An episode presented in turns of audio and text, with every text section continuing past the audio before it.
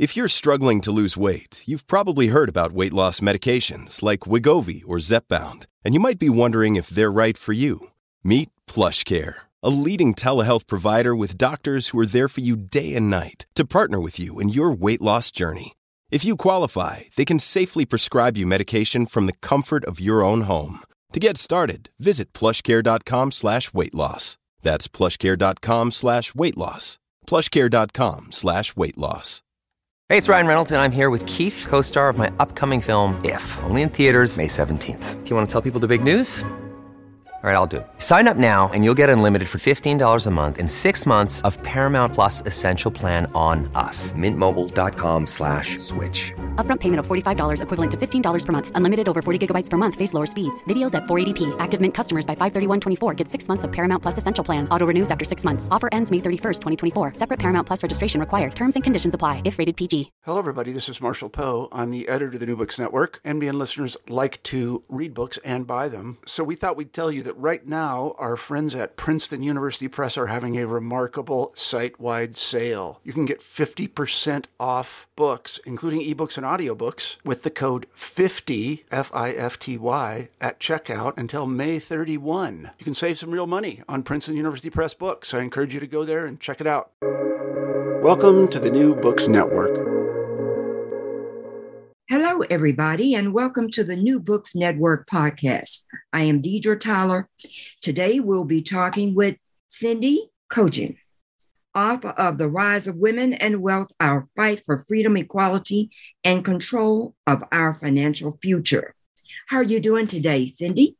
I'm doing terrific. Thanks for having me, Deidre. Thank you. I wonder if you could begin the interview by saying a few words about yourself and how you became interested in this project. Yes, that'd be terrific. Yes. Um, well, I've been in the financial service industry going on my 36th year.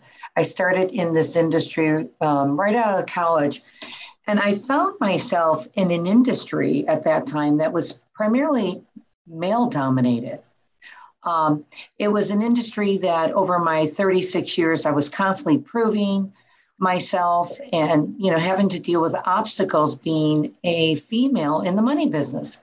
But over time and you know with great determination i survived and i was able to thrive in the area of financial planning.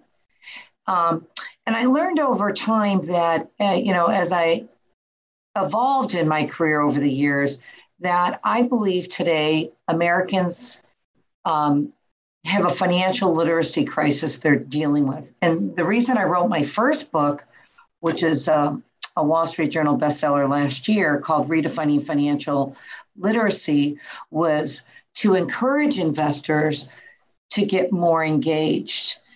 Um, and then, you know, as I thought this through, and the research came about that women unfortunately scored very low in financial literacy tests.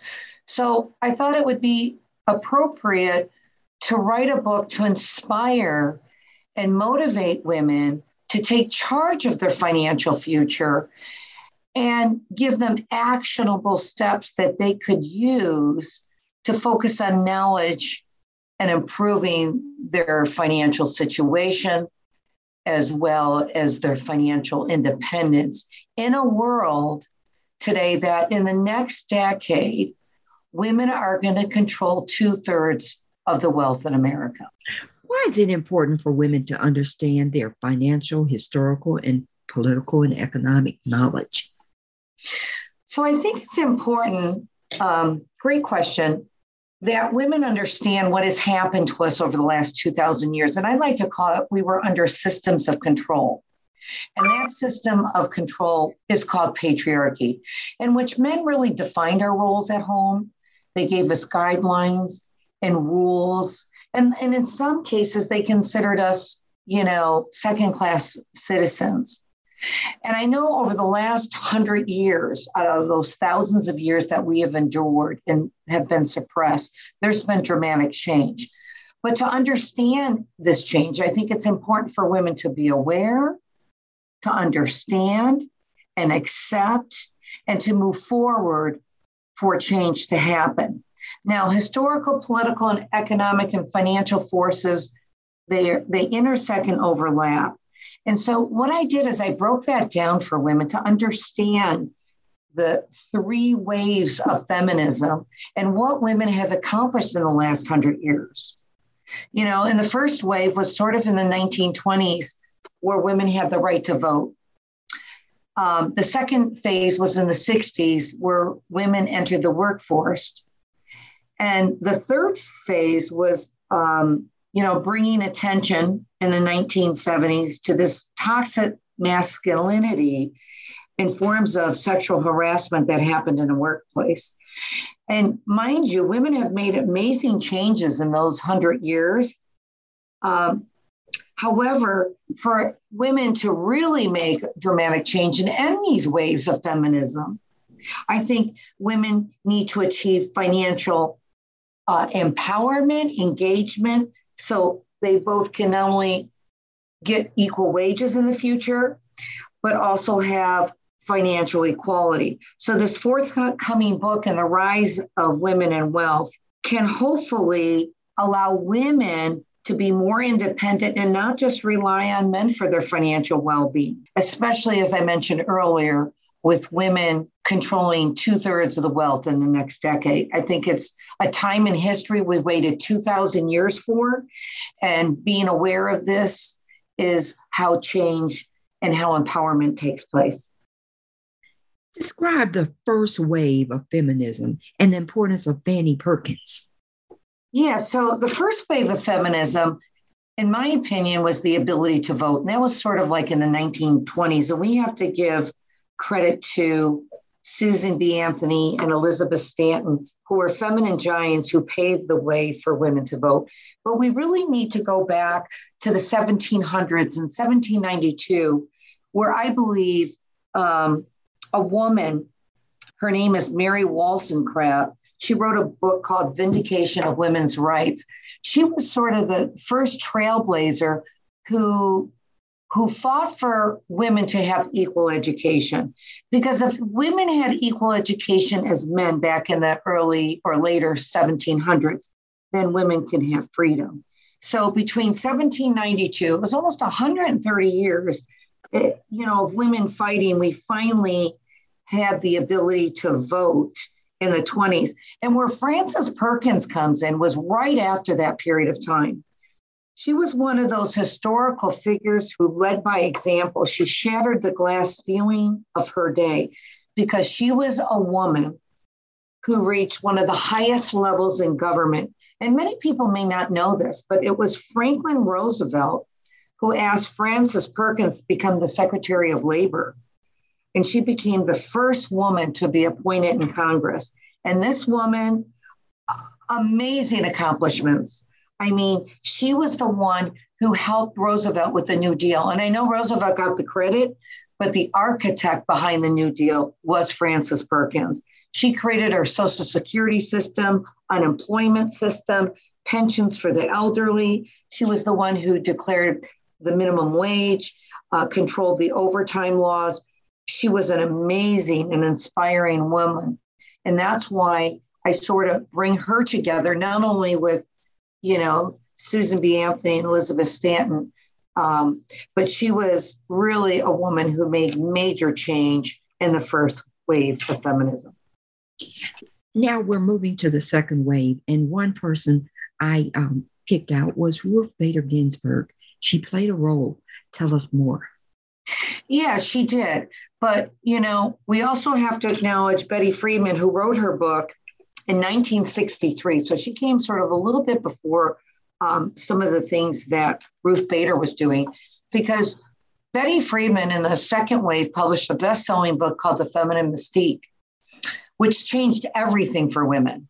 And her message is women could have fulfilling lives, make a difference in society, and have a career outside the home. And as we know, Ruth Bader was an intellectual giant. She became a powerful voice as women entered the workforce. Um, she did some mind blowing things in her um, legal, uh, with her brilliant legal mind. I mean, she was one of nine women who were able to get into Harvard in 1960. But some of the things that she did was amazing. I mean, women who were in the military were forced to have abortions, and she, um, her legislation in the Supreme Court stopped that.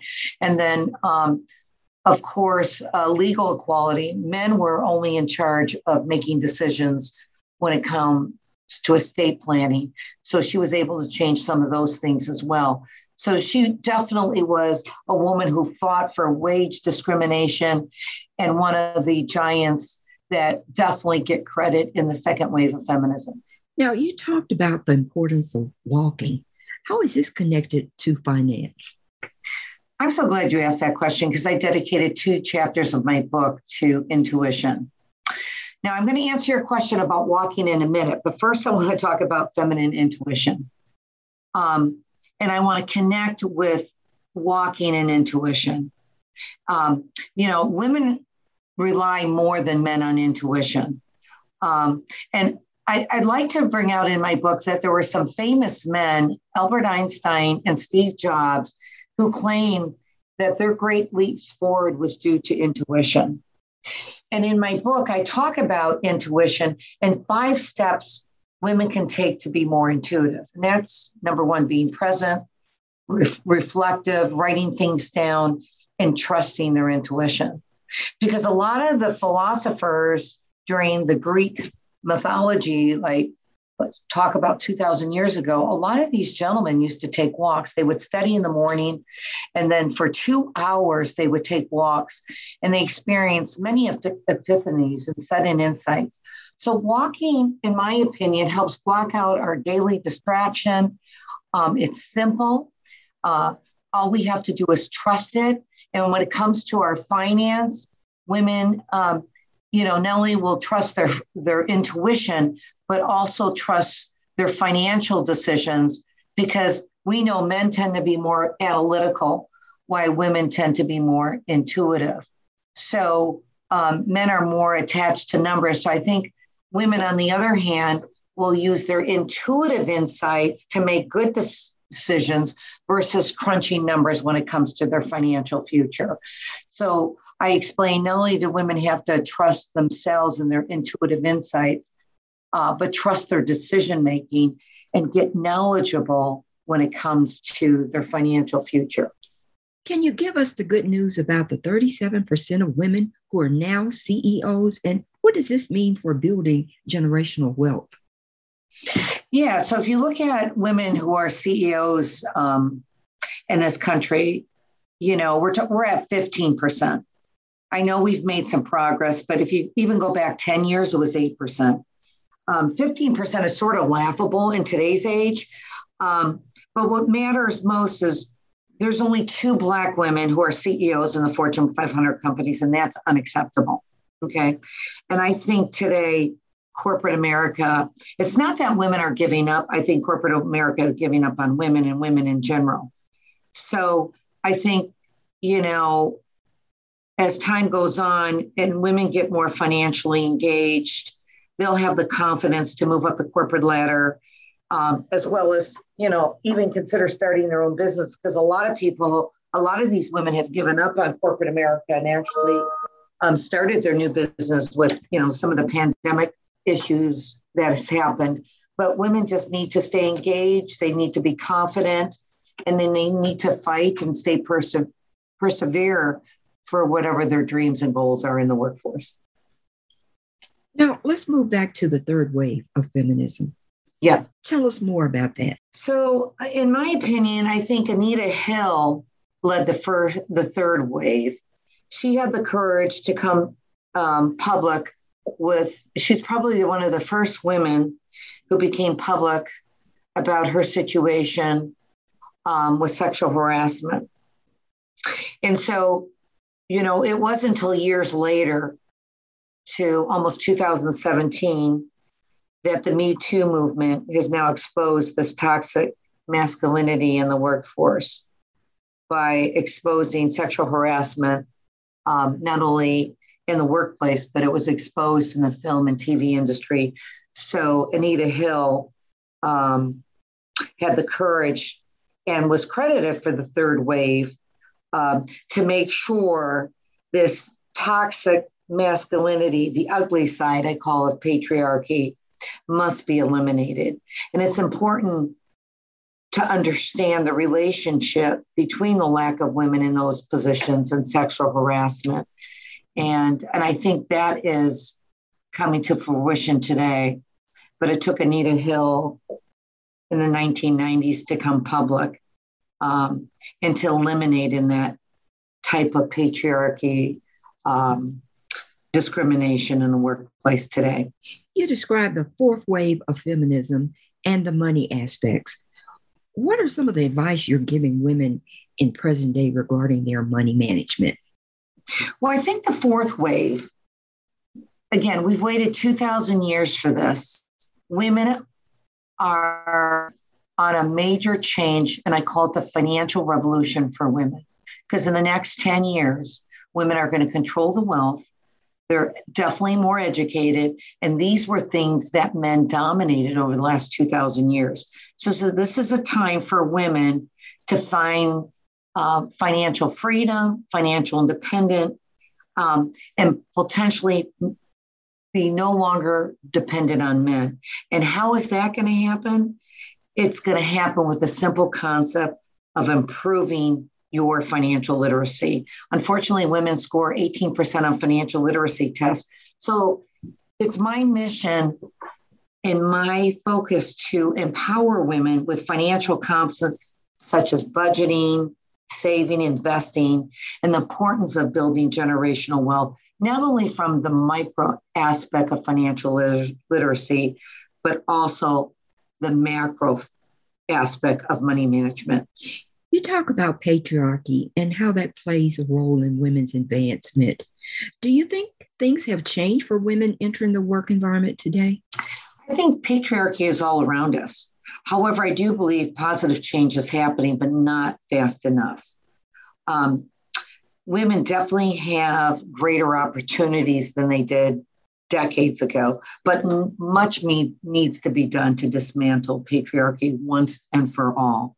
And we need to all understand how patriarchy has been around us for thousands of years.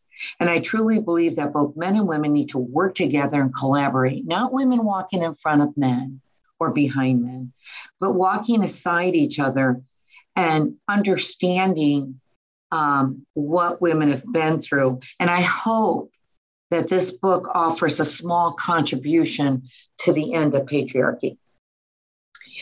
You end the book by talking about the realms of possibility. Can you elaborate on this? Yeah, um, I call my investment model the realm model, which stands for the retail endowment allocated model. And if you Google that in the dictionary, you'll see the realm model is a special kind of knowledge. So I love the word realm. It has multiple meanings. It could mean knowledge, it can mean an idea, um, but I always tell women to end patriarchy, it's within the realm of our possibilities. For example, your intuition is a powerful form of knowledge that women need to trust and use that intuition to make good decisions. Um, so I think, you know, it comes down to women embracing change, empowering change, and having the confidence to change so that equality, not only in our income opportunities, but equality in our financial decisions um, being made by getting engaged. Now, what is the message you would like your readers to leave with after they finish reading your book? Well, let me see. I want the readers to understand the negative impact on patriarchy and the false doctrine that's been passed down to women for thousands of years. I want men also to be engaged and understand how patriarchy has alienated and suppressed women over time. And I also want men to recognize the impact of patriarchy that they've had, maybe being brought up in a family with toxic masculinity, encourage men to express their emotions.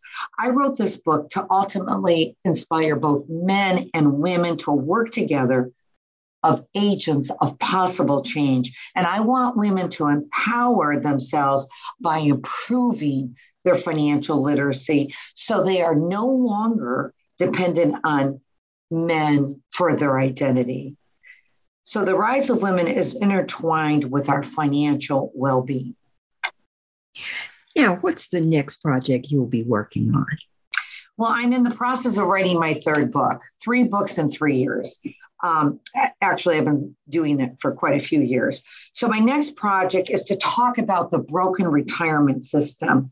You know, people are living longer. So, that means people are going to be needing to make their money last as long as possible. I think today, relying on just stocks and bonds, in my professional opinion, and after doing all my research, is no longer a sustainable strategy. That investors need to think about new asset classes, and that this three legged stool, Social Security and pensions, which we were supposed to depend on for retirement, that um, this three legged stool is broken, that investors need to start early and focus on their retirement goals because only 3% of Americans get pensions today.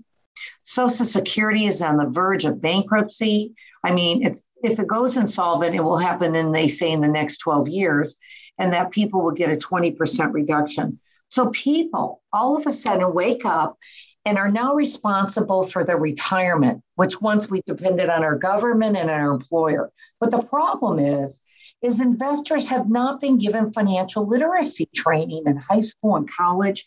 And now we are depending on this stock and bond model to sustain us over our retirement. And in my books, I write about the 60 40 may no longer be a strategy of the future, that investors need to engage on other asset classes, which I call the realm model, to help combat forces such as political and economic risk that has broken our capitalistic system and that there are ways that investors can fight back. And the way we can fight back is protecting you, educating you, empowering you to build a sustainable retirement because there are endowments and rich people in America that have invested money outside of just using stocks and bonds. So my goals is to get this information decimated, disseminated out there for the public to have access to so they can fight forces that they have no control over, like inflation, rising uh, interest rates, high tax rates, or the Federal Reserve stimulating. I think we should all be on the same playing field, having access to the same information. Well, I cannot wait until your next book comes out. Thank you so much for being on the show. It was very informative. Thank you very much.